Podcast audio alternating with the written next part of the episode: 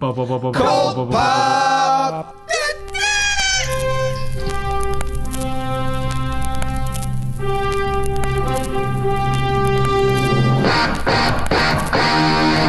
Oh, I got a live one here.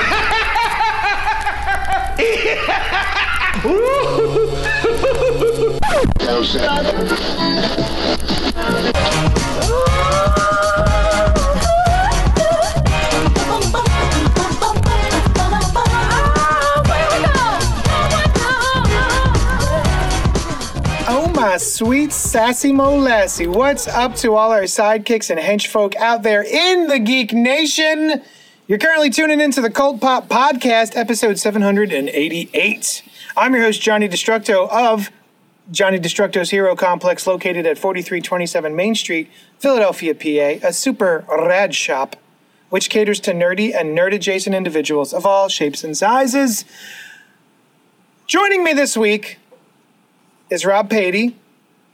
Howdy. Thank you for having me back once again. and Brian Lieb. Hi.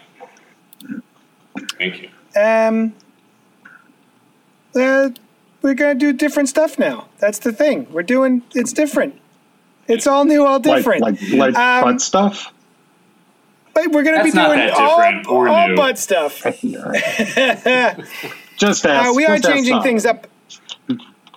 We are changing things up a tad. We're gonna. So we used to do weekly comic book reviews, but uh, we found that was getting a little boring. We were just bored. So now we're gonna do different shit. Um, you know, uh, we were doing weekly comic reviews, and then people, if you're not caught up on your weekly two read stack, like if you're a couple issues behind, then you kind of have to skip the show because, like, oh, I haven't read the newest issue of Amazing Spider Man, and they're going to spoil it for me, so I better tune out. So, yeah, we were getting tired of it. People weren't able to tune in and keep up with it, so we thought let's change it up. Uh, we're gonna still have sort of what we're what we've been doing this week. Um, and that can include comics or movies or video games or anything that we're not discussing as the main steak and potatoes of the show that week. Um, but we're also going to be doing movies. Like there's going to be uh, tonight. We're going to talk about the many deaths of Laila Starr, which is a comic book series that uh, finished up this past year, and it's by Ram V and Filipe Andrade. And we're going to be talking about uh, the whole story. It was five issues, and it's a trade paperback, and we're going to be talking about that as the meat and potatoes of tonight. But before we do that, we're going to read some emails, and we're going to talk a little bit about what what we've been up to this this past week. A little bit of chit, a little bit of chat. You're going to love it, uh, or else. Um, if you want to join us, do it. Comment below. Uh, that's half of the fun is chatting with the folks down in the comments, as long as you're not jerks. Uh, for instance, Christopher Goodnight is in the comments saying, "Guess who's back? Back again. Saucy's back. Tell your friends." Um, holy shit, it's it. Optimus Douche. The name that will never die. That's right. How do you feel about that, Uh, How do I feel about that? I wish I made better choices 12 years ago before it got published to millions. Yeah. Same. My uh, our podcast used to be called uh, Pop Tards. Mm. uh, I've since grown as a person, and it's no longer Some called that. just don't age well. Yeah. Yeah. Uh, and Robert Monroe Jr. is in the comments saying, "Good evening, Cult Poppers." Good evening. Oh, hey Rob, how's it going? Um, so like I said, before we get into uh, what we're going to be discussing or what we've done this week, we're going to do uh, emails. We've got an email, and I'm going to read it to you. E. Actually, Mail. no, no. That wrong show. wrong show. Wrong Okay, show. Wrong show. Sorry. so Christopher Goodnight, although you you, you wouldn't know it because it's another email from Christopher Goodnight who used to write in My back then. time, yeah. long long time uh, listener of the show. So I misspoke is the name of the email, and the email uh, uh, what's it called? The the body of the email says Yes. it's not just Sorrentino that is carrying Lemire; it's the artist he collaborates with overall. So he had written in previously and said that um, Andre, um, what's that guy's name? Uh, Sorrentino. I can't remember his first name. Andrea, Andreas? Andrea Sorrentino Andrea. was carrying Lemire. Um, and we were all like, "Boy, Lem- Lemire has like plenty of, of books going on um, and is quite prolific and uh, not uh, no artist is carrying him. So he's clarifying it's not that Sorrentino is carrying Lemire, it's all of the artists he collaborates with. I loved Alex Maleev's work in Daredevil, so it makes sense that I love Sorrentino's work on Gideon Falls and the Bone Orchard stuff so far. I also enjoy Dustin Nguyen's art in the Descender Ascender stories and Little Monsters, but in all those, I don't think he stuck the ending. Time will tell on Little Monsters. With Primordial, I was bored to tears so much that I didn't even finish it. I sold my issues along with a bunch of other stuff I was done with to the local half priced bookstore before I even finished the issues I had bought. And yes, I too thought Cobra Sun was the father?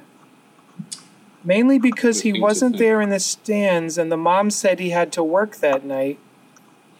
Maybe we will get some twist that the father was already working for the necromancer and the necromancer arranged his death with him and Cobra Sun have nothing to do with each other, but it felt very suspicious that he wasn't there in the stands. I have absolutely I have no idea. I don't know that one either. No idea what that last Yeah. paragraph is about. Uh, was it about primordial? What is this? I don't even know. I would assume. Christopher, Co- what is it about? Cobra Sun. No idea what that is. But Yeah. anyway, that's that email. Mhm. Uh, and then he wrote in uh, today. Yes. So why not? I'll, re- I'll read that too. Yeah. Uh, Once Upon a Time, it's called. So I've been listening to the post show recaps Lost Pod, and I'd completely forgot about the Once Upon a Time connection. to the show Lost. I'm. Oh, Lost! Lost I show. see. Yeah, yeah. Post show recaps Lost yeah. podcast. Yeah. Lost the television show. Yeah. Thank you, Brian. You Jesus it. Christ. The showrunners were staff writers on Lost. There it is. One of the leads guest starred in the season three finale, and there is at least one Mr. Cluck's reference in Once Upon a Time. So it got me rewatching the first season of Once Upon a Time, and it made me wonder is it far enough away from Fables for Once Upon a Time to be considered its own thing? Sure, the network originally wanted to make Fables, but decided on Once Upon a Time instead, maybe to save money on royalties. They still bought the rights from him, I believe. But aside from one of the main characters being Snow White, and the idea that fairy tales are real and live in our world, Once Upon a Time and Fables are vastly different. Which begs the question how much of a difference can a show have and still be considered an adaptation? Runaways changed enough that it could have been its own show, but it kept the name Runaways. What's the line? Where's the line between adaptation and ripoff? Adaptation and ripoff. Chris saying saucy goodnight. That's a great question. Uh, I still hold it against One Upon a Time. Once Upon a Time, because I had heard that Fables was going to be a show, and I thought that would be really cool. And then Once Upon a Time came out, and I said, "What the dickens is this? This seems like it's just a ripoff of Fables." Turns out that's exactly what it was and I still haven't forgiven them. Um, but that's a great question. Uh, Rob, I'm going to throw it to you first. Where's the Um, line between adaptation and ripoff when it comes to a show uh, and how close it is to the source material? Well, I don't. I don't think. I don't think he did get paid royalties for that. I think the story was that Willingham went in and pitched Fables, and they did not want to pay royalties for it. So they said thanks, but no thanks. And they couldn't have as dark of undertones as he had in Fables for Once Upon a Time. Because you know, I mean, can you say then that Grimm was also a ripoff of Fables? Remember? Does anybody remember the Right. show? I do. Oh, Yeah. yeah, I watched that show. Yeah. Yeah. Um, the lead actress on it is now on Superman and Lois. Yes, playing she's- Lois. She's Lois, yeah. Yeah. Bitsy, She's cool. Bits, Bitsy something. I forgot her last Bitsy name. Tulloch. Bitsy Although I think Tulloch. she changed it to Elizabeth. uh, Uh, professionally. Yeah. It's She was Kite also in The Artist. She had a small role in The Artist. Oh, did she? Yeah. Yeah. Anyway, Yeah. Um, you know, where is the line? That's for lawyers to figure out. I mean, there's they it changes enough. I mean, there is parity law in the US, so you can I I use it all the time for marketing. Um, where I'm always doing kind of like cutesy little zeitgeist off of existing things. Um, so I mean, you you can get away pretty far with taking from something from a legal perspective. Runaways, I don't think Runaways was that different. Runaways, the story changed, the story evolved, but the core characters were the same. They kept all the same themes, and they wanted to keep the name obviously because they would pull in all the comic nerds. And I think that's the only people they did pull in. That's why it only lasted three seasons. um, I think uh, from a perspective of uh, artistic integrity kind of thing, uh, can it be considered its own thing?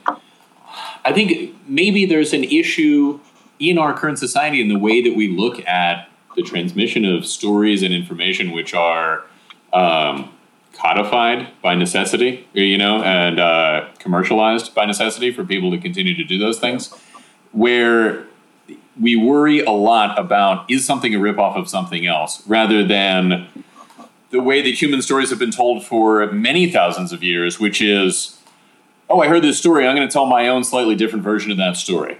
Hmm. And, or, you know, yeah, you know, there's this story, but I added this thing in, or, right? Um, even in other places, like in Japan, I believe copyright law is such that you can't reproduce somebody else's story, but every version of the Power Rangers that came over here, I think, was made by different companies hmm. with no need to pay the original companies who came up with the Power Rangers um, for the idea of the Power Rangers. They could tell their own story. Um, there's problems with that because the only reason that artists can continue to be artists for a living is that people pay them for their work. But it does bring in some negative right. stuff um, in that it's less of a free evolution of story and idea. Um, in this case, I saw Once Upon the Time. Once Upon a Time. I haven't read Fables. I really enjoyed Once Upon a Time. I thought they nailed their season ender and then a little cliffhanger tease for the next one so that it was satisfying but still showed you. So there's some artistic merit that is all its own, you know? Um, mm-hmm. And uh, yeah, I really enjoyed it. I think it sucks that Disney, a major corporation, would take somebody's idea and then not pay for it. I don't know if they're similar enough to con- be considered that.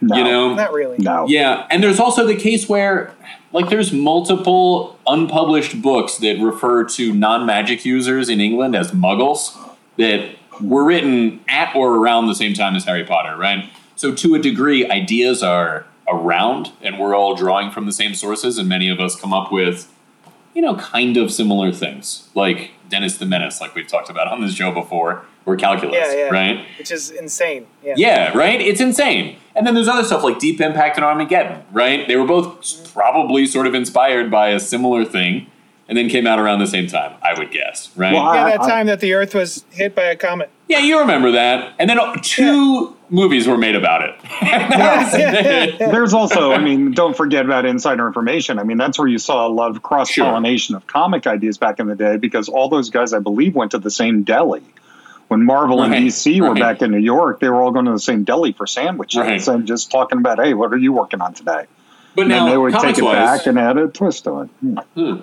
Like you mentioned, I I don't know, but I had the impression that the Captain America and Batman stories, which were so similar to each other, where they both appeared to die and were actually thrown back in time, and you knew it from the beginning, I think, in Captain America 2, yeah. but the characters didn't know it. I don't know. I always just kind of figured that just happened to be the case with the two of them. Who knows? Yeah. You know? Oh, you're adorable. Well, but in the sense of that stuff happens.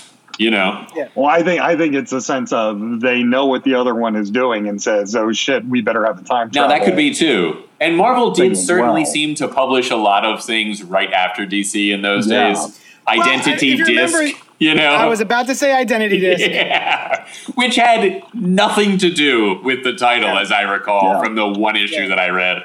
but yeah. Uh, well, and every time I come across that in my back issues, I'm, I'm like, like oh. oh. these days. I mean, these days it's even more nefarious because everything is controlled by search engines, right? So you want to get keyword juju and keyword juice. You start looking mm. at what's trending from a keyword perspective, and you immediately grab onto that and make your own thing out of it. Happens all mm. the hmm. time in business to business marketing. Yeah. It's even. I don't, think, I don't think Brian being a Jew has anything to do with it, but. Who said, oh, well. he said Jew, You never Jew. know. no, that's two. That's two times the amount of Jew is normal. Wait, I, th- I yeah. thought there were, That's when it really gets going. I thought there were two There's of you there. I'm sorry. I'm a larger than life presence, right? Uh, that's uh, oh, Brian, do you have one? Do I have one? Do you have an answer? Uh, I wa- no, I think that pretty much encapsulated. I guess my answer is, yeah, it's cool. It sucks yeah. that we need to live in a capitalist world that Bill Willingham kind of got screwed out of something, maybe. but not. but um, I mean, he did. Listen, don't don't make that face, Rob. Uh, if you were Bill Willingham and you went in for a meeting with uh, Disney or whomsoever, Yeah. and they looked at your property, which had been running as a comic book for quite a while and it was very popular, and they said, "We want to do that," and you said, "Great, here's what it costs," and then they didn't do that and instead came out with Blob Blady's project, but you'd be kind of pissed. But you and I both sit here and agree that they are not that similar. And who owned these characters originally? So No, like, there's sure, no, they're- there's no, there's nobody no, there's no- actually. well, yeah, right, because of um, they went to like public. Grimm they're pub- they're- brothers who they're didn't write it either. Yeah, it's, Yeah. pub- it's public domain. Yeah. Yeah. Um, Yeah, yeah. But it's you know, there's no Bigby Wolf. Was there any Bigby Wolf? And No, no, there's no. that's pretty And there- so the- to Fables. and what sort of character is he? He's like kind of a detective, private Yeah, eye like kind a of guy. noir Yeah. detective. Yeah. Nothing. I mean, okay. So the lead character is a some kind of detective for the police who decides, I think, to leave that role when she finds out that she's Snow White's daughter. That's true, right? Yeah. she was, wasn't Yeah, she? she She was. was. a detective. yeah, Ah, she might even be the made her a sheriff of that town. Yeah. Yeah, it's possible. Shit, you might be. It's been so long since I watched it. My my God, was it that long ago that I watched it with my ex-wife? Um, Maybe. Yeah, it was I- we watched the first years ago. season, and we got actually we got actually kind of uh, involved in it. We were like, oh, that's actually not so bad. Yeah. Even though every every time I was grumbling. Um, uh, but you know what? It, wa- oh, I know what it did. It. I know what got me into it. The actor who played Rumpelstiltskin, Yeah, who I knew Robert from Trainspotting. Yeah, Robert- he's awesome. oh, he was so awesome good. in it. Yeah. Yeah, that's why I, I remember. That's why I stuck around Yeah. for him. And Sebastian Stan, whom I had completely forgotten about, shows Oh, up. yeah. What? What? He plays a character that you probably remember, just don't know it's him. I think he is. Oh, he was the Mad Hatter, I think. Oh no shit. Yeah. Oh, that's neat. Yeah, yeah. Anyway, great email, Christopher Goodnight. Yeah. Wonderful question. Thank Yeah. you so much. Uh, Robert Monroe Jr. is down in the comments saying, I finally caught up with John Ridley's Black Panther. I binged all seven issues and really enjoyed it. I don't know why people are so negative about it. Uh, Rob, I have not heard anybody being negative about it. I've only heard good things of John. Ridley's Black Panther. Yeah. I like John Ridley quite a bit. And um, uh, the first issue of his Black Panther run I thought was awesome, but just due to time constraints, I haven't kept up with it. But it's always been on the back of my, uh, it's been on the back burner for me to revisit. Um, so, but hey, hey, Brian, go ahead. Hi. Oh, um, Hi. I just wondered if I could bring up a corollary to uh, Christopher St. Saucy Goodnight's question in the terms of an adaptation that adapts something so far away from the original that they are two completely different things. I'm thinking right now specifically of Lucifer, where Oh God. it is I enjoyed it. I didn't watch it for a long time because I was like, this is completely different, and I love the original Lucifer, and I don't want to watch this because they're not adapting this uh, the story at all. Um, but it is something that when I tell people about Lucifer the comic who know the show, it's difficult to be like, yes, that came from it in the sense that the name and the and the name of one of the other characters is the same. And they're so different maybe it would be easier if they were just two completely different things that just even didn't have the same name and you could just be like oh yeah they're they're related if you want to tell somebody trivia But then, you, but then you Um, couldn't have had the crossover with Lucifer appearing in Crisis on Infinite Yeah. Earths on the you know what CW. i'm not even suggesting that i really want that and that's actually rob is what got me to watch it i saw him in Crisis on Infinite Earths and i was like that guy was fun I Yeah. should check this out. And then he was fun for the whole show. Um, and uh, I'm glad that I watched it. But yeah, it's like, should that even be considered an adaptation? And I think No. It, it only in the loosest of senses. And I tend to, I just say no, it's not. No. You know, No, Yeah. the story's completely different. Yeah. completely different. The characterization is completely different. The you know, the the way the story unfolds is different. Yeah, it's it's totally different.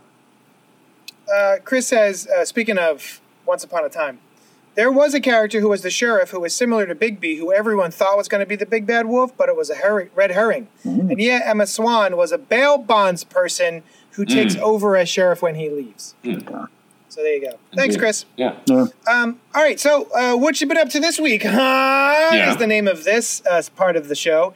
Brian, Hey. I have one question for you. What is And that is, what is that question, JD? what you been up to this week, huh? Oh, hell. Uh, let me think. I was watching Westworld. Um, I caught up on Westworld by watching the uh, most recent episode since the last week that I had watched it, um, and I'm digging it. The I really enjoyed the first season. Since then, they have moved away from Westworld, so you don't get the cool look of that. Which I'm not a big Western movie fan, but it's some cool looking scenery, and um, it sets a cool mood for the show. Um, And they've moved away from their like initial idea introduction, which for a lot of big idea shows is like that's the coolest thing. Um, I felt like last season they kind of eh, it was a little slower. They were almost entirely in the regular world, and I'm like, mm, I'm Oh. still interested, but yeah, like those the hosts, the the android uh, characters bring their agenda out into the out into the regular world. And um, the guy that plays Jim Gordon in Batman is in it. Yeah. He's amazing. This is where I first uh, got to know him as an actor. As an actor, and um, yeah, yeah, yeah. Unlike uh, not just as a lover, but as an actor. yeah, Yeah. yeah, and he is always honest in the bedroom. No acting. So, uh, what was I saying before? I'm saying. Did you see- like Westworld? Season three had a bit of a slump, but season four has really picked it up a lot more. I think. Um, so we're a few you- episodes into that, and I'm Do you, it. do you think that's in part because now they've gone to another Westworld that's set in gangster time New York, 1930s New York? I don't. No, I don't. Are you watching it also, Rob? I am. Yeah. Um, no, I think a lot of the cool stuff that's happening this time is in the real world, but I also do like having one part of the story taking place in another, you know, another recreation type world. Yeah. Yeah. Um, and uh, I really like Bernard's thing. That's the guy that uh, played Jim Gordon, whose name escapes me now. Although I'm Edgar, Edgar, Edgar Wright. Edgar, no, uh, that's the director. It's uh, something else. Jeffrey Wright. Jeffrey Wright. There you go. Jeffrey Um, Wright. Yes, yeah. Jeffrey Wright. You're right. Um, he's right. Hey, oh, The uh, he's. I really love this idea that they've got with him, where he has been exposed to an extraordinary amount of possible ways that the situation in the world could play out. yeah. And so he's a precog in the sense that he knows various probabilities and when this thing happens this way instead of that way, it like closes off a bunch of things and then it narrows down. And he has to navigate That's this. Yeah. It's a it's an interesting form of him knowing what's going to happen, where uh, presumably at some point I don't I don't know that he'll get one wrong, but something that he a way that he doesn't want it to fold unfold will happen. You know, Of course. um, well, of course, but uh, he's got to stay on this path, and um, it's it's very cool, and it's fun having a character that's like this thing is going to happen. The, the know. only the only thing that I just don't get Aaron Paul's role on all this. Like I, I, I, I follow the narrative, I follow the story. He just seems so out of place in all of. It i like him more also this season than last Yeah. season, but you're right. He is he is an addition. That's it was also odd of them to switch him from being with Dolores to being with Maeve. Yeah, Um, it was just like, oh, he's with he's with somebody else now. Um, and her deal, she continues to be awesome. She's a well, great I mean, character. Dolores, Dolores is mind wiped at this point, right? I mean, Dolores is she doesn't Hmm. know that she is a robot. She does not. Yeah, She does not. And Teddy's there, and we don't know what's happening with that. yeah. James Marsden, yeah. Um, so yeah, all in all, I've uh, been pleasantly surprised with the swing back up into like I'm more excited to watch each of the episodes now uh, than I was for the last season. I only watched season one Mm-hmm. of Okay. Westworld. Um, uh, so I've been meaning to catch up, but I, we, you know, we season two started and we were just bored, so we stopped. Yeah. yeah. But if it gets better, maybe we'll stick with it. Well, I really liked season one. I liked season two a good amount, you know, but it didn't have the impact of season one. And then, so if you were bored by the end of season one, then it might yeah, not might not be be- your No, no, cup of tea. I'm sorry. I was bored by the beginning of season two, I not gotcha. the end of season. All of season one was dope, Okay, cool, cool. and then we we tuned in. We started tuning in for season two, and we were like, eh, I don't know, do we Not care as- anymore? Yeah. You might you might Yeah. be done. Yeah. You might be done with it. Okay. Yeah. Yeah. Yeah. Um, hey Rob, Hey. What you been up to this week, huh? Oh boy. Um, I it was last week, but I will tee it up because I know it can give us fodder for conversation. Star Trek: Brave New Worlds. Yeah. Oh, Strange New World. watched The first Strange episode New of. Worlds. Yes. Oh, I'm so glad you brought that up, Rob. We never talk about Star Trek here. I, no, I know, I know. This is not a Star I Trek want to talk about it. Yeah. Um, amazing. Uh, it's Yes. it's taking its trek back to its roots of episodic television. I have enjoyed Discovery. I've enjoyed Picard, though I did not like the last season of Discovery that much. Um, it just it meandered too long. It was just Mhm. trying. To, it took too long to find the entity, and it was Sure. so much about the entity. This is this is a punch every single week. It's referential to the original series in so many ways, and I love Wil Wheaton's uh, The Ready Room that you watch. Oh, I haven't watched every- any of those. Oh, they're so good, so so good. Yeah. Yes, I was just actually right before the show. I was watching the sneak peek of season two, but I didn't get to that part yet. But Yeah. it's Will it's Will Wheaton going through the the show. yeah, it's it's Yeah. excellent. Yeah, Nice. because he brings on people and he does behind the scenes stuff, and they're just putting so much care and love into it. It's That's just cool. it's phenomenal. Yeah, love That's cool. Mount as um, Pike. Oh, he's amazing. Has anyone He's watched the Orville? Robert Monroe Yes. Jr. Yes, I've watched every episode of the Orville, and I think that's like taking over for Star Trek at this point. Like, it's less funny this season and more, way more Mhm. profound, Just more and sci-fi. thoughtful. Yeah. Yeah, If I mean, Strange New Worlds is in is in play. Um, but yeah, I think the Orville was episodic Star Trek when there wasn't episodic Star Trek uh, Yeah. for a couple of years, you know. Yeah. And I really enjoyed this season of that too.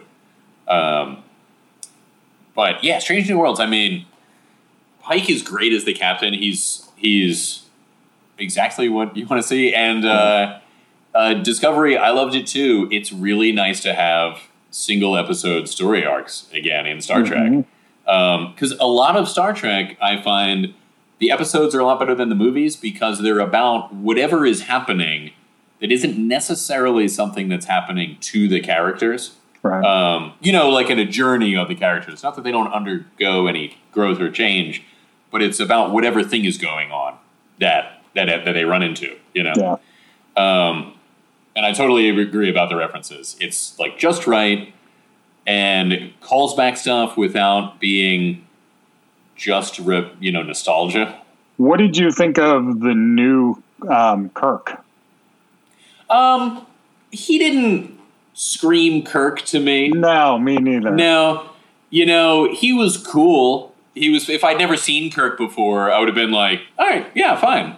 But no, he didn't have the Kirk-like kind of manner, the way that Ethan Peck has Spock. Right? Right. He's Yeah. not perfect, but he's really, really good. You know. Yeah. I mean, by perfect, I mean he's not like exactly Leonard Nimoy, but he's Close enough. He- yeah. Exactly. He brings the Spock thing to it. Um, hey, how about those opening credits when it aired, when it the first time and he Oh, so started doing the the I mean they're awesome. The, the imagery is awesome, but when he started doing the the speech at the Oh. beginning, I was like, "All right, Yep. Yep. yes, Yep. Yep. yeah, No, no, yeah. yeah, yeah, no, I, I plotzed. Yeah. Oh, that was phenomenal. And um, I like how they have, you know, the the different characters. I didn't know that M'Baku, uh, M'Baka, uh, M'Baka. What is his name? The Doctor. M'Baka is the guy Yeah, from no, Black it's Panther. all right. Um, Black Panther. He's actually from two episodes of the original series. Um, really? The original? Yeah, that character is in two episodes. He's in charge of sickbay when McCoy leaves. oh, no um, Yeah, which was also way more progressive for a show that I knew was progressive. And did you I did hear? not know. And did you hear the chief engineer's voice in the last episode with the Scottish with the Scottish twang to it? Yeah. Yeah, that was cool. Um, that was a great episode in general. It was. Yeah. um, seeing the parallels between the two stories and all that stuff. Um, and I love that they can show him in their future Starfleet uniform, and we know that's what they get to. You know, there's such a rich Yeah. universe that they can show that kind of stuff. Um, oh, the Enterprise B, the Enterprise B uniform. yeah, yeah, Yeah. Like that era. Yeah, Yeah. um, yeah. I- I'm, I'm already looking forward. Yeah, I to just I can't wait it. For I can't wait for season two, and I love Paramount Plus's promise that we will always have a continual trek on. Some well, they, they did promise they would have new trek every week. They haven't. Yeah, what's happening now? Uh, lower deck, lower decks is coming back. Okay, cool, cool. Yeah, That show's That's great pretty too. funny show. that is Yeah. good. Yeah, and it has it is funny liking Star Trek. It's not. It's, It's like not- jokes it's that not- you get if you are on into it. yeah, Yeah, yeah. Oh, it's Um, great. And Prodigy was phenomenal. Like I did not think I would like Prodigy, but that's a really good show. You know, I only saw the first few episodes. It's, It's- a it's a more geared toward kids, uh, computer animated Mm-hmm. one. Oh, Jason Mantzoukas Yes. has one of the lead roles, which Yes. I think is great. Yeah. A guy you would Um, not put on a children's show would be Right. Yeah, but he's on a children's show. Um, do you want? Do you listen to the podcast with Paul Scheer, who's on Lower Decks, um, and Jason Mantzoukas? How did this get made? No, I know of it because I've it heard out. Jason Mantzoukas talk about Yeah. it. But yeah, Yeah, Hmm. they. I listened to one episode of that, and it was about the uh, Punisher Warzone movie. Oh yeah. I've listened to That's a about good a, I've listened to a hundred episodes of it. It's uh, Hmm. it's a, it's a good listen. Yeah, nice. Nice. yeah. Hey JD, Uh, yeah, I watched one episode of Strange New Worlds. Uh, we keep meaning to catch up with it. We just haven't. Hmm. Uh, we keep getting distracted by other shows like Miss Marvel and um, The Boys.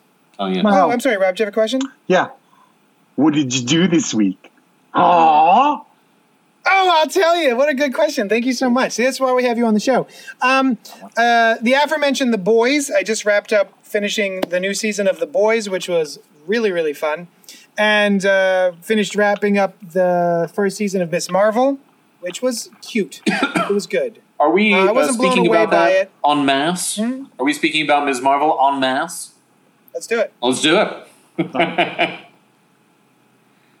Continue Yeah, speaking. So Say? you, so you basically, you No. basically just watched shit for the show. No, we weren't planning on talking about it. No, JD, I suppose that was a completely unnecessary question, but Oh. we had been we talked about speaking about Ms. Marvel as one of the segments, and then when you were mentioning it as your thing that you did this week, I was like, "What's happening? Where's my combobulation? I'm without it." Oh, I'm sorry. uh, so yeah, I, I finished up those shows, and uh, I I bu- I got I, I bought video games. Ooh. What'd you Uh, get? I was really excited. There's, well, being on the cusp of uh, of the zeitgeist of the time, I bought Friday the Thirteenth on Switch. Okay. As a Friday the Thirteenth Switch game, and um, it seems to be. I, I heard that it was like, oh, it's like Dead by Daylight. It's Dead by Daylight, but with Friday the Thirteenth, uh, or with Jason. And uh, uh, Friday the Thirteenth Voorhees is his name. And uh, Does it take so I place got on that really day even? excited. Is it One, one of them did. okay? And so anyway, I got the game and I was super excited about it. I even told Noel, I'm like, no, buy this game so we can play it. And then I went online. Nobody's there. Aw. It is com- it is a fucking ghost town. No, not even any tumbleweeds. Uh, I went in there to like play, and there's literally nobody. Oh. So it was just me, me there by myself. Aw. what are they um, doing? Why didn't they? I don't know. I Oh. guess they're playing Dead by Daylight. So then I went and bought Dead by Daylight Uh-huh. And that actually has some people that are out playing, so I'm able to play that a little bit more. cool. And I picked up the Evil Dead Vigi game for PS4, and I haven't even cracked that open yet, but I'm excited about it because I love me some um, Evil Dead. Um, so yeah, uh, You know what I just bought for the Switch? I just bought the uh, Grand Theft Auto trilogy, which Oh. is Grand Theft Auto 3, Grand Theft Auto Vice City, and Grand Theft Auto San Andreas all on one little Hmm. cartridge. Even Oh, though the graphics are blocky as shit, wow, those games were fun. And it's been oh, exactly Oh yeah, that came out 20 years ago, kids. Oh, Grand that Theft was Auto three already. Yeah. It was already out for a the few ori- years. well, no, the original time. the original Grand Theft Auto came out in 1997. It was an isometric top-down game. Yeah. Yeah. Oh, That was- three was like the big one. Three was the first three one where the- you came ah, I into the gotcha. 3D world. Oh, Yeah. I see. Okay. 20, Yeah, man, I used to love that shit. 20 years hmm. old. Hmm. Hmm. How dare you? I know. How dare I know. you. I just, I, I, I'm sitting there like, why is this so blocky? Oh, because it's 20 years old. Yeah. Yeah. Uh, Robin Monroe Jr. says, "Has anyone watched RRR on Netflix? Wow, or maybe it was wow. Uh, I think it's the Crouching Tiger, Hidden Dragon of Bollywood movies. I really like have Crouching not. Tiger, Hidden Dragon. Yeah. Me too. Yeah. Yeah, me too. Um, I, I don't. I have not seen. Is it just pronounced R R R? or That's is it how I like? pronounce it. You should do it like that, JD. You, should. You can really tell a guy by how he pronounces his or. I. I it. There's so there's so much to know. Yeah, could be anything. So no, none of us have watched it. No. I, it I didn't been- even know that it existed. It's blowing up all over my Facebook though. I'm constantly seeing pictures. Is it? uh, of people sharing. Uh, apparently, it's wonderful. This is the first. So- This is the first that I've heard of it. Is No. this? Yeah. You, you all saw it. That was the first I've heard of it. Um, do you know there's a prequel or a sequel sequel to Crouching Tiger, Hidden Dragon on Netflix No, that I have known Wait, about yes, for several years think I did. and still haven't watched it. I think it's by It's a a different series. person. Oh, it's a series. Oh, that I didn't know. But it's yeah, based I think on it's a series. they're based on books, and Crouching Tiger, Hidden Dragon is like the middle of the of the Oh story. wow! Yeah. I The had first no one is all about the war that they were in that Li Mu Bai is, uh, you know, references in the movie. I think that's like a whole story of its own, I assume.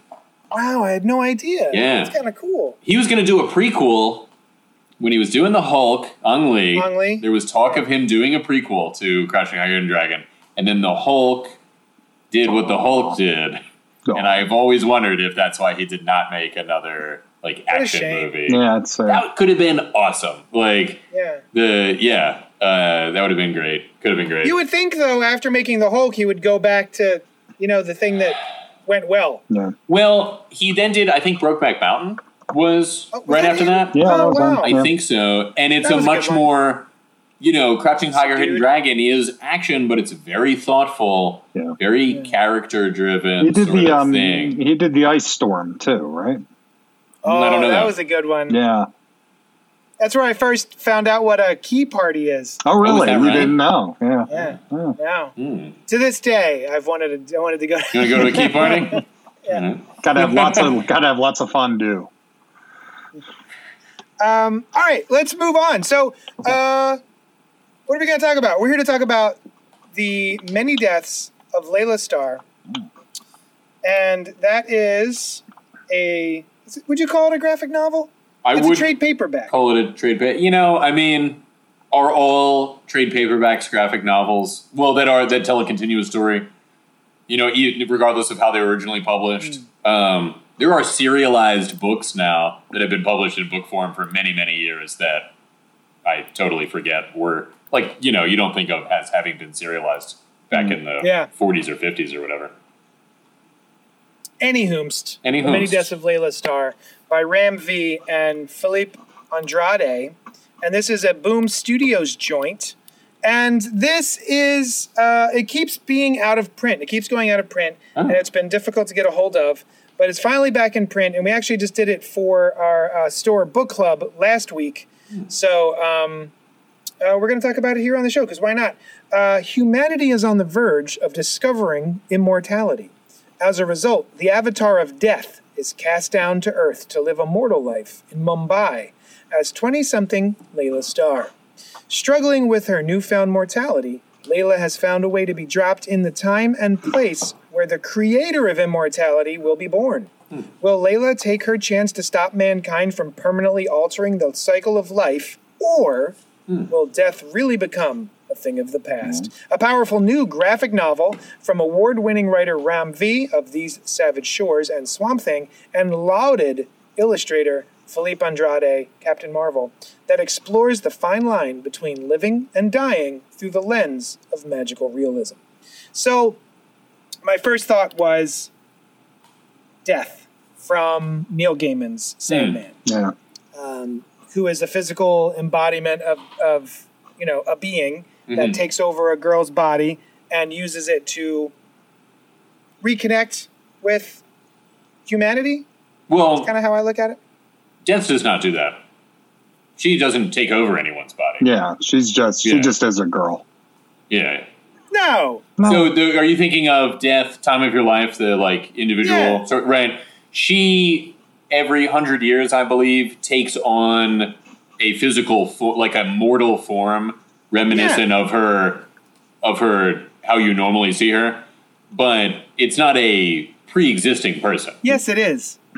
I don't think so. Um, yeah, because people. No, okay. well, whatever. But um, but it, it is here in this one. Yes. Um, It is here. Yes. Yeah, yeah. Yeah. I thought I remembered Death even visiting the family of the girl whose body she took. Maybe I'm misremembering it. Maybe I Uh, am. Yeah, I I Maybe have we're both wrong.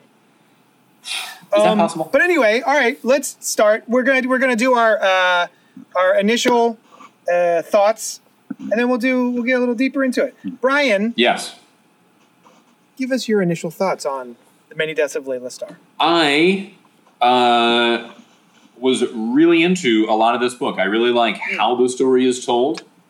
Um, I like the the pace and feeling that Ram V gives to um, to the way that he it's almost a laconic quality to the narration. You know, there's a very serene kind of feeling throughout the book.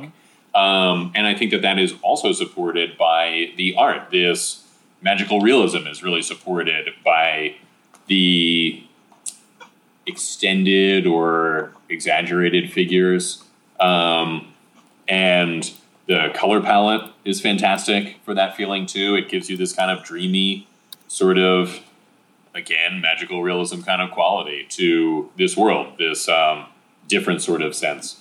Uh, and the way that she sort of pops into this other character's life, and you get these really years long gaps in between those things, um, gives this kind of ephemeral and removed feeling to uh, to her experience and to the story itself. Um, uh, I also really like how they render the uh, mythological stuff when you see it, Yeah. um, although it's not that often. But the whole book has a quality of that in a way. Um, and uh, yeah, so those are my initial thoughts. I am intentionally not commenting on what I think of the end, the culmination of the story. I figure we'll get to that. We'll get to that in spoilers. Yeah. Yeah. Um, I go go ba ba da. Rob, you go. is that my is that my name in JD language? It's nice to Um, get a translator. So you thought Neil Gaiman's death. I immediately thought of two things. One was Day Tripper by Gabriel Yes, Baz and Fabio yes. Moon. So this just kept giving me all those vibes from Yes. story to illustration, just that serenity feeling that you felt, Brian, as well from hmm. it.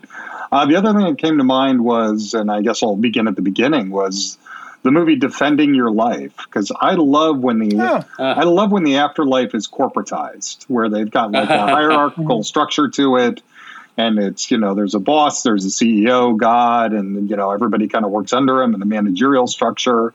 I've just spent too much time in corporate America. I guess I just need to see that reflection in my art of my own life. Yeah, would you like that if that's how it was? Know, I like think I you- would. I think I would. You would be find into that? I would find a calm and a serenity from Okay. it. Yes, Maybe that's how it uh, will appear to you. Maybe, maybe if I'm Yeah. lucky enough, yeah. Um, but no, I mean, this was just wonderful from start to finish. I mean, this is where comics truly excel with original storytelling, even though we're saying it's borrowed from other elements. Um, Right. You know, just Reminiscent in the way the stories are reminiscent. Yeah. Right. But it's just, you know, every moment of this was just, and I, you know, Brian, you said, because I wasn't sure if I should come on tonight because I didn't read it. And Brian, you said, you know, it's an easy hour and a half read, and you were right on the money. breezy. Yeah, it was. It was just, it wasn't too arduous. Mhm. It was just, yeah. I was surprised when I got finished. I, you know, getting towards the end, I was like, "Oh, that was so that was Yeah. so that was so swift." You know, the way that I uh, just was carried through it. And it's cleverly packaged. I mean, it, it's got the perfect chapter breaks. This is how serialized Mhm. comics should be done.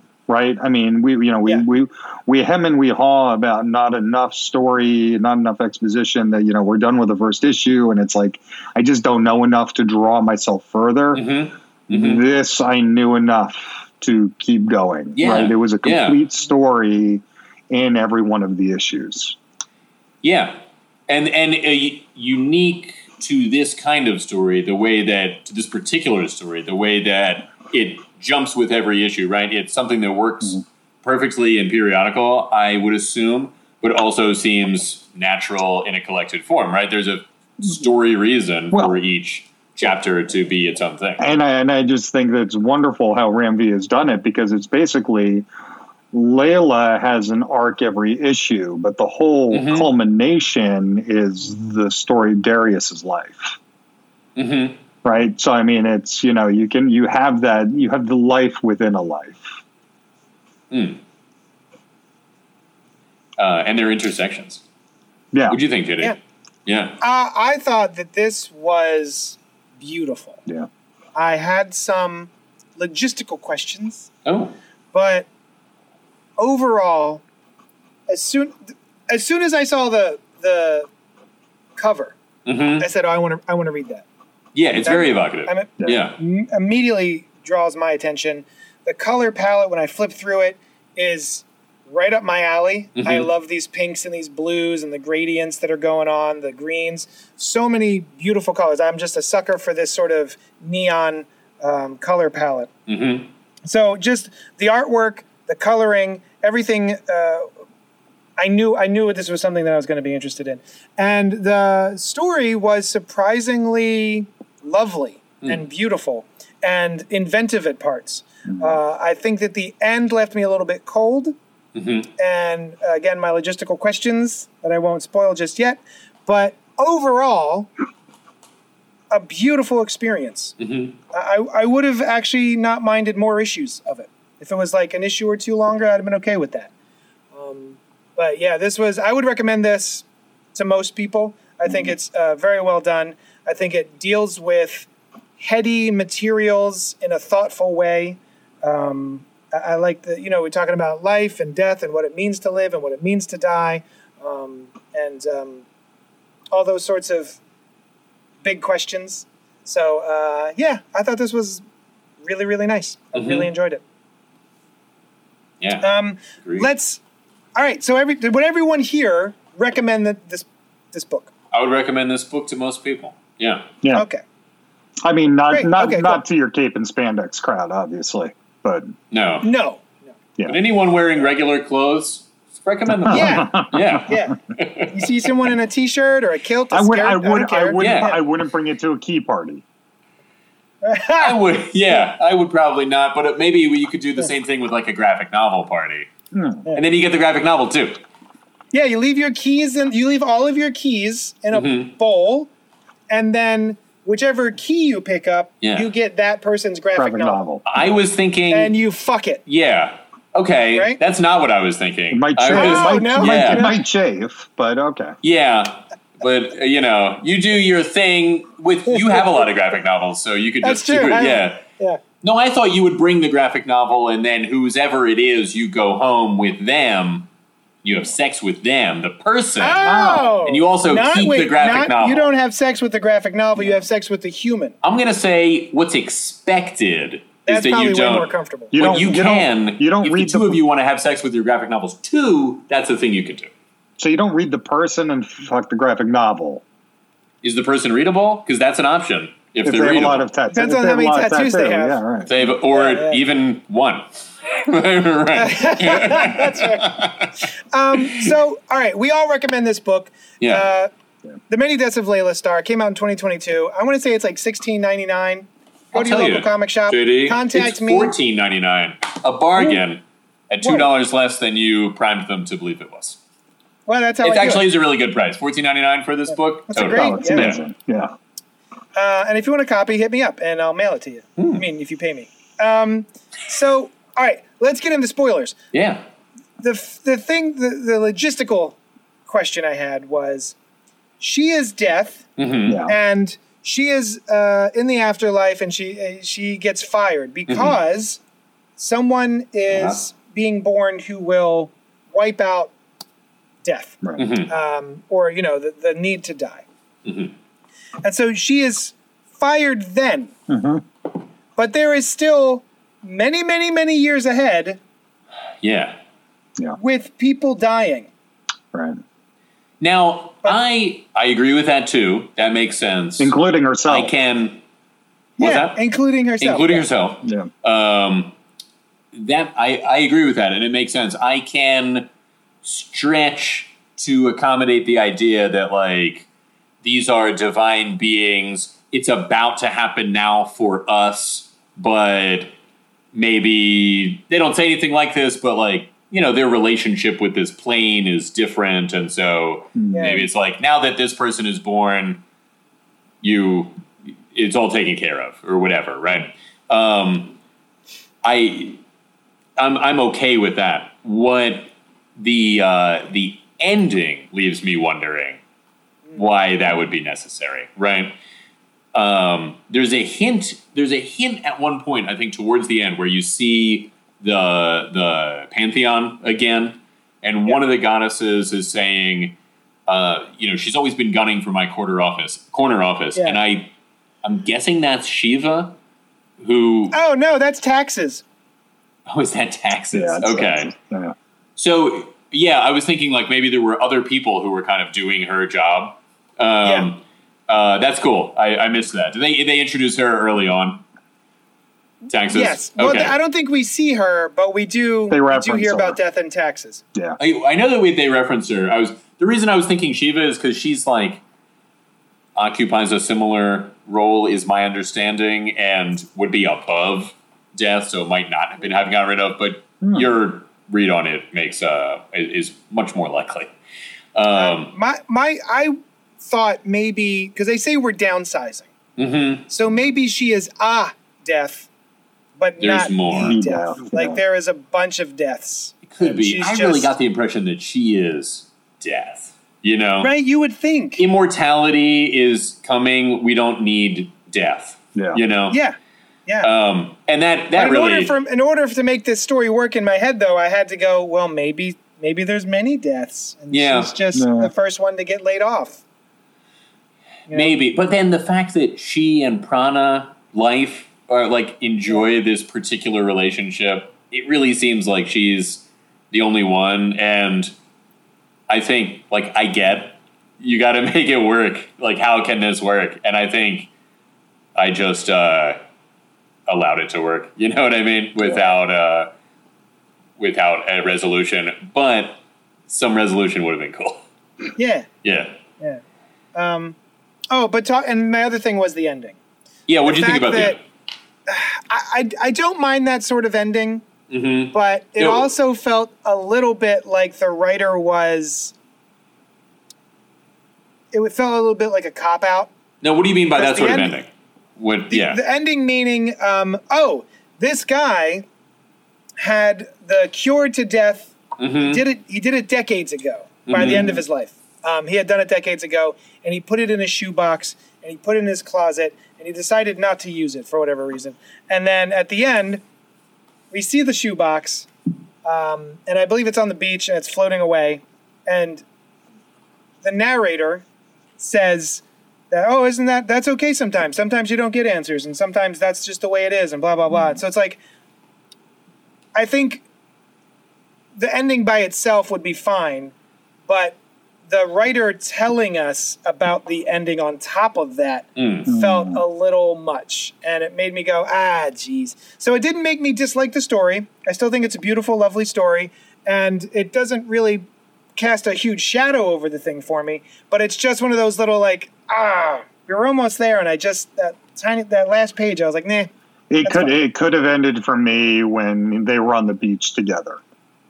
So Yeah. if you Yeah. go if you flip back a page or two, it's it's when he's talking about it, why he didn't, you know, let the immortality drug, whatever it is, get cast Yeah. into the world because this is, you know, death is part of life. It's you can't yeah separate the two and truly appreciate life without death.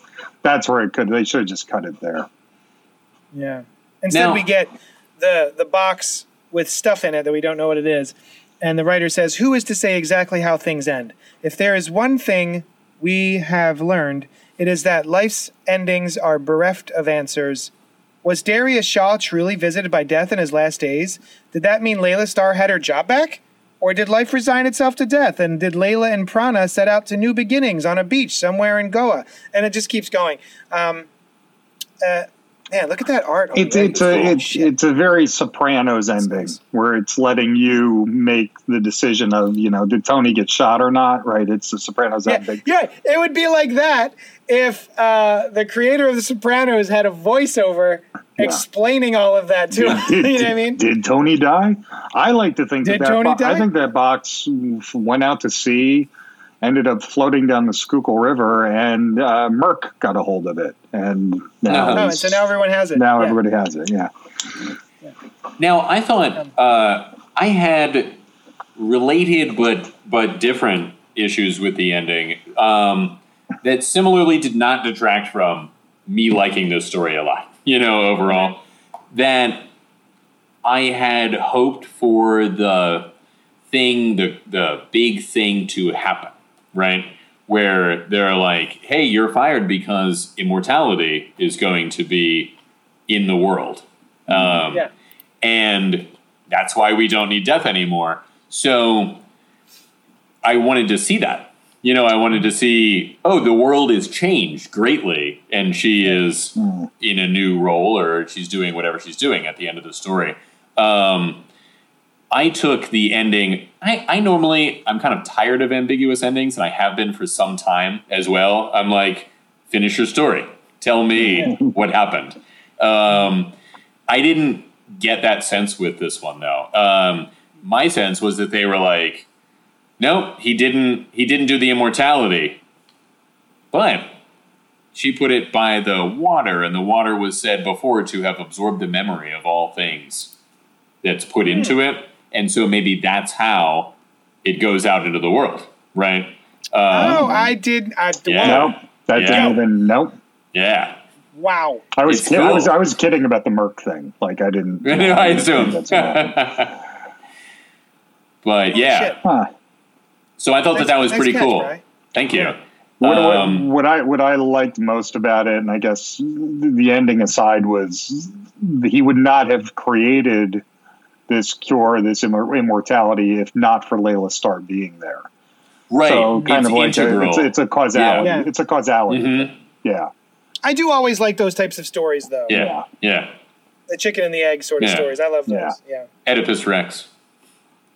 That kind of thing. Yeah. Yeah. Right. Had a I'll key- agree with you, even though I don't know what you mean. had a Oedipus key- Rex, key where he. Uh, what's that? The Had a key party? Yeah. How to Yeah. keep. See, as long as it comes back to a key key party, I get it. Yeah. Uh, it does. You don't need to read it. It's uh, that's about it. No, it's the one with the the guy with the Sphinx, and he uh, accidentally kills his dad. Some other stuff happens. Fucks his mom. guy, he yeah. fucks his mom, and then blinds sure does. himself. Oh, classic. Classic. And then there's two more Yeah. stories with him. You get to hang out with him for two more tales, where he becomes a wise man, very upset about what he has done. It's the Rex. It's the Rex Strikes Back. Yeah, yeah, yeah. The Rex Strikes Back, they called it. Inventing The the, word the in Right. ancient Greek just to have, yeah, the end strikes and back. And they were re- like, this is going to be awesome one day. and then Return of the Rex. Yeah, yeah, yeah. Oh, man, the Return of the Rex where he comes back and he's twice as tall as he ever was. man, I loved it. oh, he dominates. I love this this uh, image on the left here in the blue. I didn't realize this the first time, but she's dead, Mm-hmm. and there is a chalk outline of her, but it's also got her arms. other the six arms. You, you know, So cool. I didn't notice that until you were just pointing it out, but I was about to mention a time in the book where she's like sitting in a chair. I think it's in the last issue talking to Darius, and Yeah. she's moving her arms, and it's drawn with her having six arms, Oh, I didn't see uh, that. which I thought was a cool, a cool touch. I'm looking. Keep talking. Uh, so, yeah, I think the story again. The other thing at the end that made me think that it was a little less ambiguous was when they asked the question, "Was Darius Shaw truly visited by death in his last days?" I thought the answer was yes. You know what I mean? We have been shown that that is the case, and literally, so it it was literally. yeah, it makes that a certainty to me, um, and so it makes the other things a little less ambiguous just by association with that. That's a good Um, point. Yeah. Oh, there yeah. she is. Yeah. Yeah. Um, I thought. Oh, and she's blue too, Yeah. which is traditionally the color of Shiva, I believe. Um, oh, some of the other cool things about this series, I love that we get um, personifications of inanimate objects, like the cigarette issue, Oh, yes, they have spirits. The house. the The temple. the Chinese, The temple, Uh, the yeah. temple. Yeah. Yeah. Yeah. So cool. Yeah, it is cool, and and they, you know, the cigarette because it was death's and had been kissed by death, and then the temple, I think, just because of the like feeling and spirit that were put into it by the people. I like that kind of idea. It's know? like she got. It's like she got her own little BB-8 every issue. Yeah. Yeah. Yeah. Yeah, the first issue, she. I kind of expected that little ghost girl to stick around. I did too. You know, it's funny. I totally forgot about her by the end of the of the book, but yeah, I did expect her to stick around too. Um, I also like that she, I, you know, I didn't really piece it together until the um, character slams the table and, ex, you know, explains that Laila Starr only shows up when somebody really important to him dies. Oh Yeah. yeah, yeah. Yeah, and he, he kind of blames her for it. Which also, it's not like she's showing up that we know of because that's happening. Like, Right. there, Doesn't seem conscious, does it? no, she just she wakes up when she wakes up. Is it, you know, is it association with her, uh, or is it just coincidental? You know, Well, it made she's me. there at- It, it made me feel once again. There's the strings being pulled at a higher level, right, to Mm. create the Mhm. whole immortality thing. Because why does she? Why does she wake up in those intervals? Because it's like eight years, it's sixteen years, Right. it's right. thirty years. and it's it's mentioned that I like uh, Pran or Prana uh, that she calls Pran is um, it's harder for him to do it every time. Like he's Yeah. got to deal with more, you know. Yeah. Of, there's of more. Red, there's other- more red. There's more red tape. Yeah, exactly. Yeah. But it's interesting you say manipulated to pull the strings of for immortality, maybe. And although again, this is not in the book, JD, that could answer your and my question about why it happens to begin with, right? Right. They want this to happen, and death being put into a mortal body and running into this guy several times throughout his life is what will cause this to occur. Yeah. Yeah. Yeah. Yeah. I didn't I didn't consider that either, but that that's entirely possible. Hmm. Yeah. Um, Very cool. Yeah, the chief, pan- the chief god of the pantheon, uh, who I believe is Brahma, um, is illustrated in a cool way too. Speaking of the people pulling the strings, uh, although I'm not even sure that he may make reference to other entities. You know, even larger. I forget. That's a cool image. That's a cool cover with her on a ledge. Yeah. Oh yeah. Yeah, there's a sort of face-like quality to uh, some of the ledge too. Uh, but I don't know. That could just be something that happens. It's like in a lot it's, of places. yeah. it's like a magic eye. If you relax your eye enough, you'll see a face. Yeah. Uh, those were cool. Yeah. Uh, now, did you? Any, Rob and I had read Day Tripper. Brian, did you read Day Tripper? No, I read the beginning of it for a show that we were doing, um, and I think something happened with that show, and we either didn't do the show or I did finish it and we did do the show, and I don't remember that.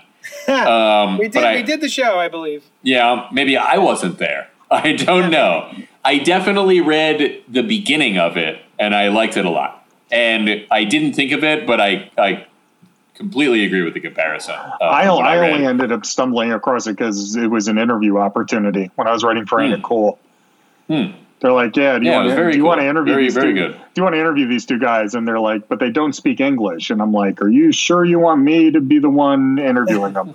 they're like, we'll do a translator and that kind of stuff. I'm like, okay, fuck it. Yeah, Huh. So you That's interviewed cool. them. That's Yeah. cool. Yeah. yeah. Highly recommend it. Um, It's great. If you if you like these sorts of stories that deal with these questions of life and death and, and existence, uh, I think Many Deaths of Laila Starr is very good. I think The Time of Your Life and um, what was the other one? Uh, Day Trippers, you mean? High Or- Cost of Living. Oh, Death, High Cost of Living. Yeah, yeah. Yeah, and Day Tripper, I think, are all excellent, uh, excellent stories Both- to check out. Preceded by death, time of your life, if anyone is looking for it for um, Yeah, yeah. to in search engines or wherever or at JD's shop, he will Or not my shop, respond. yeah. If you call him up and say, "Can I have high cost of living?" He'll be like, well, No. "I don't know what you're talking about, pal." Huh? You know, Sorry, noob. Yeah. Noob. Sorry. Talk about speaking of twenty years ago. Noob. Uh, do you guys have anything else you'd like to say about the many deaths of Laila Starr? No, I don't think so. I think that uh, Get up on it. Just go read yeah. it. It's phenomenal. Yeah. Yeah. Yeah, yeah, really, really good. Yeah. really, really well done. Highly recommend it. Definitely go check it out. Um, that might do it for this week. Is there anything Sweet. else we want to touch Wait, on JD, before we skedaddle? I we had talked about if somebody called you up that they could get something from you or request to buy something. But why is Oh. that? How is that? And are there other ways that people can give Yeah. you or the show money? Yeah, it's because I have a comic book store, Is that Johnny right? Destructo's Hero Complex, located at 4327 Main Street in Philadelphia, PA. Mm-hmm. Um, and if you can't make it down here, you can also help out the show by going to patreon.com slash Johnny Destructo. Oh, You could do that if that's up your alley. Hmm. There it is. It's up there on the screen, patreon.com slash Johnny Destructo. Uh, thank you to everybody who has uh, been patrons. It's lovely. It's wonderful. It helps us out. Thank you so much. Yeah. If you don't have any money, because most people don't, just uh, come hang out with us. Like, share, subscribe, tell your friends. yeah. Um, Comment but, on know, the show while it's happening. Write us emails. It's fun. It's fun. Oh yeah, you can email us Yeah. at JD's. Or no, wait, that's my Yeah. that's my business email. Uh, And questions at- like the one that we got earlier are awesome. They're great to talk Cult about. Pop Yeah. cultpopgo at gmail.com. You can email us.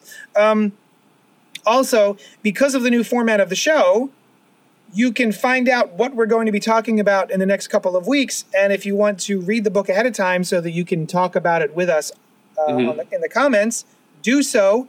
Uh, so I'm pretty sure, Brian, correct me if I'm wrong, next week we're going to be talking about a movie. That's right. So we're going to be talking about Everything Everywhere All at Once, Mhm. the new A24 film uh, starring Michelle Yeoh. Is that, is that, Very much looking forward to is it. it streaming? yes, Not but I think you still have to pay like twenty bucks for it. Oh, Oh yeah, it's Yeah. streaming. Yeah, you have to rent it. Yeah, Yeah, it's yeah. Okay. Um, I, I bought it on Blu-ray because I liked it so much. Is that It's My favorite movie of the past like five years. I really wanted to see it in the theaters, and I didn't. and now I'm looking forward to seeing it on TV. Um, but uh, yeah, I really want to try and get that cinema type, like sit down and watch it kind of experience where you, you know what I mean, where you just watch the Yeah. whole movie play out, not like sometimes when we're in our homes. Um, I think the next book is going to be Superman: The Son of Kal El, I think so. Volume One. I think you're right. So Uh, and JD, another thing that they can uh, that they can share with us are suggestions for things, and we make no Yeah. promises Oh. about that, right? Like yeah, we might not get to it. Uh, we might have already seen it or whatever, but we Yeah. really would like to hear the suggestions. And if it's Oh something God, that yes. intrigues us, then we'll talk about it, and Yeah. we'll talk about you having told us about it, and that will be very satisfying for you. And take note, take Yeah. take note, Christopher. You can suggest, but they might not do it. That is for Christopher. Yes. It's possible. uh, yeah. If there's a movie you want us to talk about, or if there's a graphic novel you want us to talk about, please absolutely Mm-hmm. let us know because we, we, we're we're hungry for your love. Yeah, yeah, very much so. Uh, all right. Now Uh, wait, Rob, JD. Now hang on a second, because earlier in the show, you may recall you were talking about what you were up to this week. You mentioned you watched Ms. Marvel, and I said, "Hey, we're going to talk about that, right?" And Yeah. you assured me that that was I the made no assurances. I think we need to go back to the beginning of the episode, but Okay. let's say I took it as an assurance. I felt comforted. And Yeah. now, now I don't know what's happening again. If I- I'm- if I- if I'm I without remember- combobulation once more. If I remember the risk the list correctly, the boys was also on there. Yeah, but I haven't seen that. Oh, well, But so I'm willing to Okay. All right. participate in the discussion We're going to take five minutes five minutes. Five minutes. Here we talk go. about Miss Marvel. And Okay. minutes. Go ahead. Well, not the boys. Okay. Just Miss Marvel. I thought it was pretty cool, Miss Marvel. Didn't see the boys. Um, it was good. I feel like I'm on a five minute long thunder round. we No, have. no, no. It's not only for you. Just the whole conversation will take. We'll place. see if you can God get a word it. in edgewise. Now here we go. The, um, no, I uh, I liked it. I felt like each episode there was a lot of stuff about her and her family life. I thought it was enjoyable. I really enjoyed watching her. I was uh, upset at the parts of railing against your parents that uh, that I was supposed to be by the story, um, and I thought that all played out pretty cool. If anything, every time I thought it was ramping up, it didn't until the end. Like it, superhero story wise, you know, whatever was going on with that stuff. And then the last episode and and uh, the one before that, it did get into that a little bit more. Um, and uh, yeah, I liked it. It was it was fun. I like the little tease at the end, even though it has I mean it has nothing to do with the story, but it was cool for oh the two teases. The are, are we spoiling the teases? Sure, we're, We're spoiling the teases. Uh, they played a little bit of the X Men theme when they mentioned that she had some sort of mutation, and that's why uh, she could do what she could do, and the other people in her family weren't uh, able to do those things. Um, I read a little bit after that that even though she's an Inhuman in the comics, you know they did that because Marvel didn't own the film rights to mutants at the at that time, Right. and so they had a, the Inhumans pop up around the world who are It was the same Very bullshit. much it like was the mutants. same bullshit that they did with, did with the X Men, right? Where they were trying to kill off all the X Men. They had all the X Men dying hmm. from some disease that only affected them. But Right. the Terrigen And- mists went full Billy all over the world, and Yeah. Started and now you've got everybody Inhumans. new people with powers that have Wow. powers because of their because of genetics Terrigen mists, and are called Inhumans. right? And but apparently G. Willow Wilson and the other creator originally wanted her to be a mutant and then Yeah. Couldn't do that. Like in the very early stages of talking about it, I read. Um, and then couldn't do that. So it's interesting to see it twist again. Like there is another corporate reason for her character being what she is. Yeah. And but this time it's mutant instead of inhuman because they're bringing in the mutants. And Inhumans as a TV show did not do well. Yes, and because Disney can make money off it now, so it's allowed. Exactly. Now they can do that. So and they're going to make more money off X Men than they are in Humans Oh yeah, for sure. So you know, um, and then it freed Anson Mount up to be Captain Pike. So that's great. yeah, Um, I do. th- I think that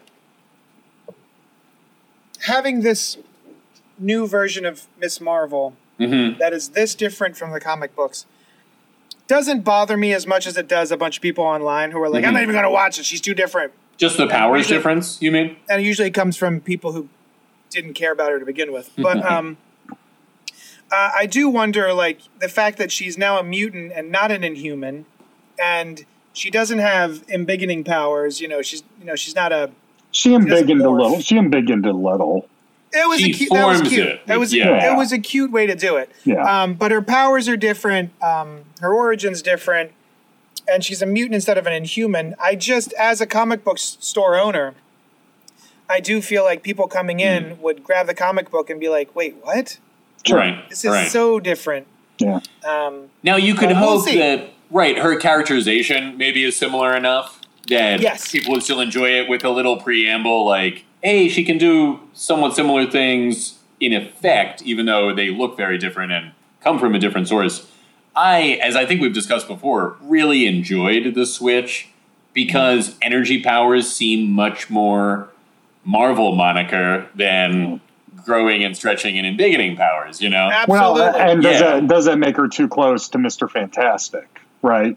And that's another thing, right? Yeah. Yeah. And with Mr. Fantastic, it's great. I love it. And he's also got the super intelligence, but yeah, um, I think there's two great reasons to have her have slightly different abilities that can still mimic looks. If they ever want to do a cool recreation of a thing that she does in the comics, she can still kind of do it Yeah. with her Yeah. powers. You know, she can form out of this light stuff, uh, this con- these constructs. Um, and and the bangle, they mentioned that there was a second bangle, right, in the show, and we didn't see a second bangle in this, and uh, that may be coming up in Marvels, the upcoming movie. No. But you certainly expect there to be two of these Marvel empowering wristbands. Um, that are you know maybe this universe's answer to the negabands or quantum bands or what have you.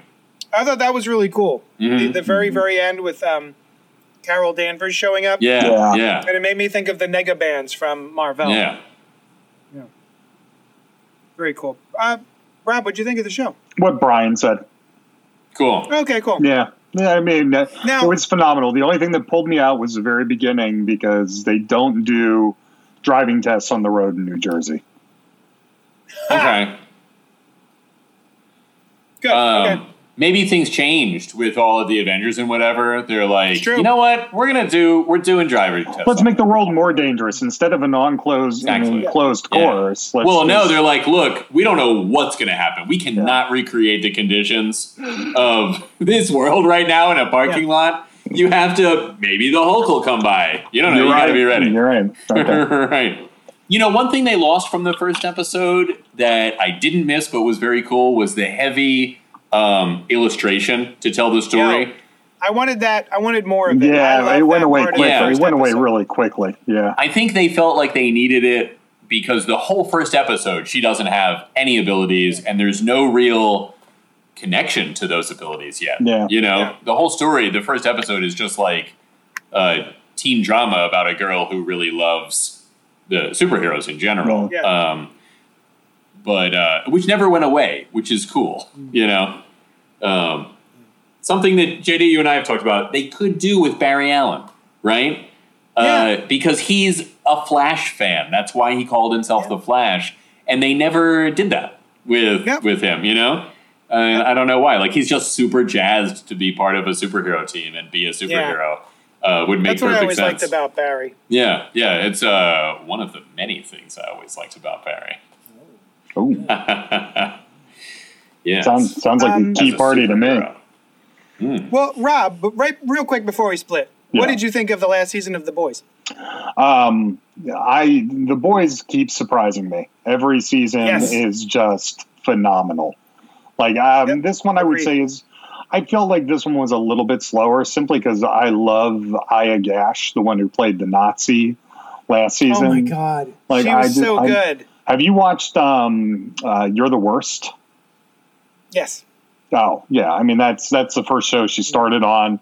She's phenomenal. Um, so I, I really like that season. This was a little bit predictable with the um, father son, the Homelander, and the Patriot thing Yeah. that was going on. That's th- this this ending left me a little flatter than season two did. Um, the Right. season finale. I do like that Starlighter is now part of the boys. I think that's good, and it's it's all very Soldier different. Soldier Boy, thank you and it's all so different than the comic book. So I feel like it's it's referential, but I'm watching something entirely new. So the problem I have with watching a lot of superhero stuff is I know what's coming next in most cases. Right. Yeah. This one, it's taken such a departure because it's been 15 fucking years since the comic book was written um, that they're presenting new material to me. So I, I Yeah. love that it's in the old wrapper, but it's something, it's a new story.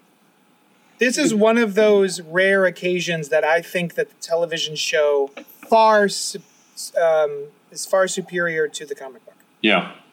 Oh, from I what I've not- heard, I- it takes the opposite point of view uh, as the as the comic, right? Like it's championing kind of the opposite of it. And I haven't. I read like one issue of the comic, and I haven't seen the show.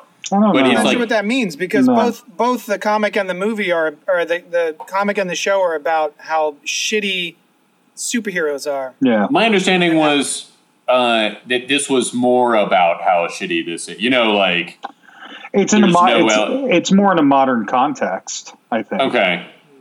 You know, Um, with- yeah, with- well, like with- I said, I haven't read either one. That's just commentary that I had heard. Was that it's like same events, Yeah. different perspective of what's cool.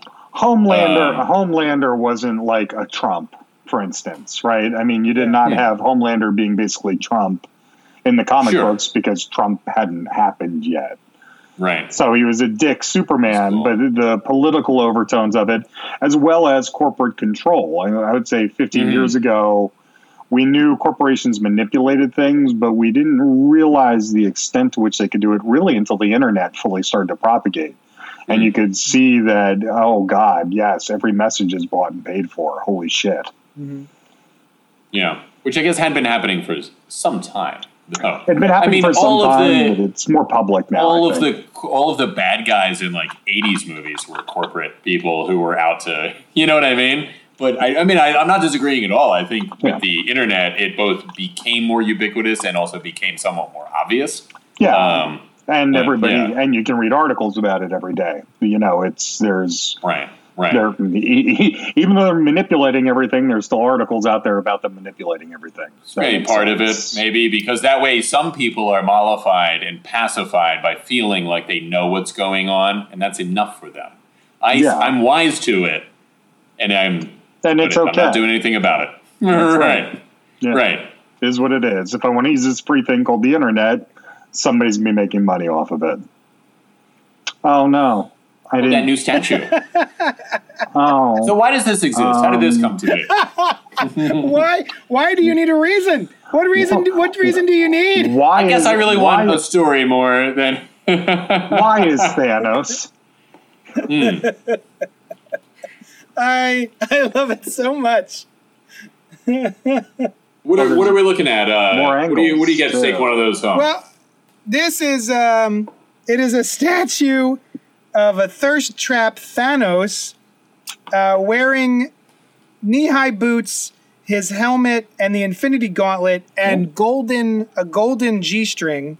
yeah. Um, Is that a he's reference to doing a sort of a downward thing? facing a downward facing dog yoga pose? It's a Black Widow Hmm. pose. yeah, ass uh, face down, ass up, basically, yeah. and it's Yeah. the best thing I've seen all week. Is it so? This is not a reference to a particular pre-existing thing. No, I don't think Okay. so. That's not canon. That's Oh not. no. Okay. That's not Well, canon. I mean, Rob, I I, uh, I love to disagree with you that the uh, in the in the multiverse, which is now established, Yeah, that's probably happening. You're right. Right. right now. Somewhere Yeah. there, somewhere there's a Thanos key party going on. I mean, it's likely, right? If everything that can be is, then that is Yeah. too. And I was gonna say I hate to disagree with you, but you know, I really, in this case, I didn't. I really wanted. No, you I had want- to be honest. Yeah. Um, No, I not it. that I love the fact that you were so incredibly ignorant of the existence of this Thanos in somewhere in the multiverse, but I just love the ability to point it out. And you know, I actually do think I saw it in one of the stars that they went through in Doctor Strange. Oh, sure. Yeah. Right. Yeah. Yeah. It Yeah. right after, now that, you- was now right that you mention it, World. It was imprinted on my subconscious. I'm only Yeah. now realizing it. But yes. It was right after Pink All right, guys. yeah. Thank you so much for joining us. We will see you next week, uh, Monday, Monday night at eight. No, yeah, Nine. nine, p.m. Monday night probably at 9 or nine oh five or whatever. You know, Nine oh just five ish. Number Uh, six. we, we will discuss what we've been checking out this week, this upcoming week, as Mm-hmm. well as everything, everywhere, all at once, starring Yeah. Michelle Yeoh. Go rent it, buy it on Blu-ray, DVD, laser disc, what have you. Hmm. Watch it, and we'll all keep into we'll meet somebody's here. house that is watching it if you can Yeah. hear it too. If you drive by someone's house, and you know Yeah. people watch, they've got their windows open like idiots. Just stand just, there. just, Just stand Cool. there. just stand there and watch it. But get Yeah. their permission first. Don't be weird No. about it. And then just then stand outside and Hide in the peer bushes. in their window. Hide in the bushes. take your pants down and watch the movie. Yeah, yeah, Even if it's at your own home. Let's revise this. Do that at your own home. yeah. No matter where you are, just Yeah. do it. All right, guys. All right. Love you. Bye.